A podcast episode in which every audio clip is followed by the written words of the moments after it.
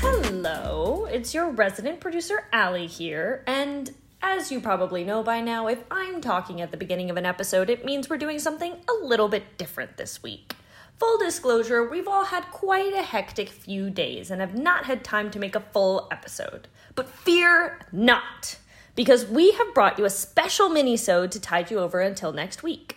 For some context, while I was at the Spanish GP this past weekend, I managed to catch motorsport journalist Ed Spencer and ask him a few questions in a new series we're calling Three Questions with Allie. It's fairly self explanatory. We're excited to hear what you think about this mini series, so sit back, relax, and enjoy the melodic tones of our silky voices as we scream over the sound of Formula 3 cars whizzing by. My name is Ed Spencer. I'm a feature writer for TotalMotorsport.com and also an FIA accredited journalist attending some Grand Prix there thereabouts, but also just a general sports and motorsport fan and will typically be found on a Sunday afternoon watching some form of sports. Amazing. And also, he was on Sir Lancelot's yacht last weekend. I just want to put that out there. That's very cool. It was very cool. um, so, I just, well, I'm Allie, obviously, y'all know that. Um, but I just want to start. So, we're thinking old F1 fan meets a new F1 fan meet, newish.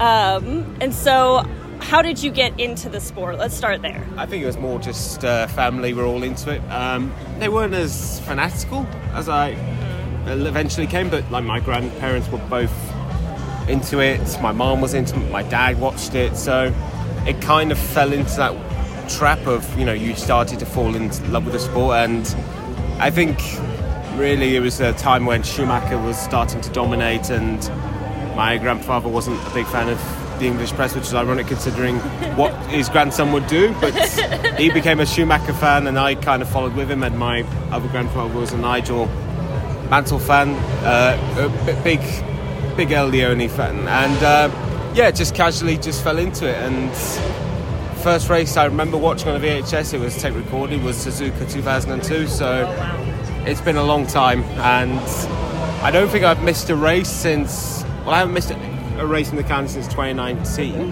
Uh, but I, you know, I would always watch 90% of the races uh, every year, even when I was like six, seven years old. So it's been a huge part of my life. Maybe too long for me, but um, but yeah, it's always been there. Nice. Um, I got into it like three-ish years ago, two, three years ago.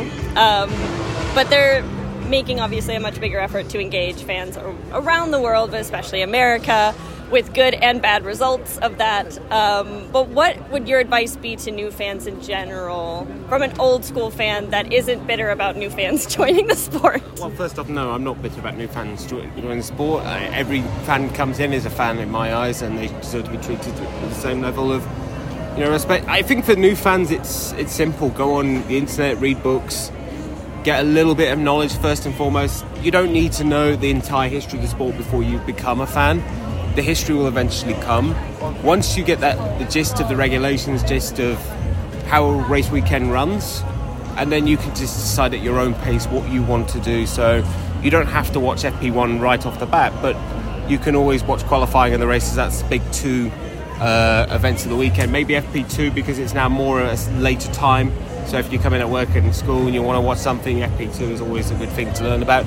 But really, in general, I would just say just go on the internet, or if you're you know your internet access is particularly amazing. Uh, you know, read books, magazines. You know, there's plenty of choices out there these days, and just in general get a feel for it, and then look at what you like and what you don't like about the sport. You don't have to. You don't have to watch every session. You don't have to watch everything. You can just flow in easy, and I think once that happens, you know, you, you pretty much become hooked as the F3 cars roll by. Honestly, rude. we'll let them go. Hold on. The F3 and F2 cars are much louder than the F1 cars. This is a dumb question, but are the F3 cars not hybrids? Uh, no, I think they're V6. They are. They are thinking of going for more like an economical fuel. but at the moment they're more just general V6s. Okay. I don't know if anyone can hear all the chaos that's happening around us, but we are at Circuit de Barcelona, Catalunya. Circuit de Barcelona, Catalunya for the Barcelona, the Spanish GP 2023. Woo! So, I have done a little bit of reading in my life, like you say. A good thing for a new fan to do is read. I did a lot of that when I first got into the sport. Done a lot of reading on this circuit. It's very historic. What would your favorite kind of like historic facts be? Well, it's it's a weird circuit because there's obviously it's changed a lot over the years. Like when Formula One first arrived in '91, it wasn't Formula One just wasn't that popular in Spain because the the primary uh, form of motorsport was motorcycles. But um, it was all the most interesting fact is that um, for '92, uh, it was also the year that Barcelona hosted the, the Summer Olympiads and I, I, believe there was an idea of maybe making this an Olympic Grand Prix, so potentially getting gold medals. So if Nigel Mansell, the race winner, had won, he may have got a gold medal for Team GB, but obviously that didn't happen. Uh, I think also, you know, the interesting side of it, how much the layout has changed. There's been parts of the track which have been slow, parts of the track which have been quickened, and then of course we've got the evil chicane, which I don't think anyone is sad to see. Sad to see go is gone. Yeah. So it's it's a real it's a really different circuit. It's a change. It's a circuit that changes all the time, but it's not the first Grand Prix venue in Barcelona. They used to race in Montjuic, uh-huh. which is Olympic Park, and they used to race around the streets. But obviously, uh, there was a terrible accident involving Rolf Stommelen, and there were spectators killed, and oh, wow. F1 never came back there, and they moved back to Jarama, which is based in Madrid. So it's it's not F1's first venue in this part of the world, but it's been obviously the most successful since it's been here for over 30 years. They even raced, hosted races during the pandemic, race, hosted races when there was two Spanish Grand Prix, and there was, you know, there's always been rumours that the race may, you know, go to Madrid. There is that rumour going around now, but you know, Barcelona stood the test of time. Per se, it's not the most glamorous circuit. It's, far, it's a bit of a, a rude awakening after Monte Carlo, but yes, it's, it is one of those historic circuits the drivers seem to like. Yeah, for context, actually, both of us were in Monaco as well last week, so it is quite a change of pace. but it's very cool they do so much testing here. It feels like really where the work gets done for Formula One and F2 and F3 and now F1 Academy. Um, Max, if you're a Max fan, he won his first ever race here, correct? In 2016 on his debut for Red Bull the first woman to score a point at a Grand Prix, Lella Lombardi, in 75 at Montjuic. Uh, obviously, it was only half a point because the race was stopped, but still, it's a piece of history that happened that day in, uh, in this part of the world. Okay, amazing.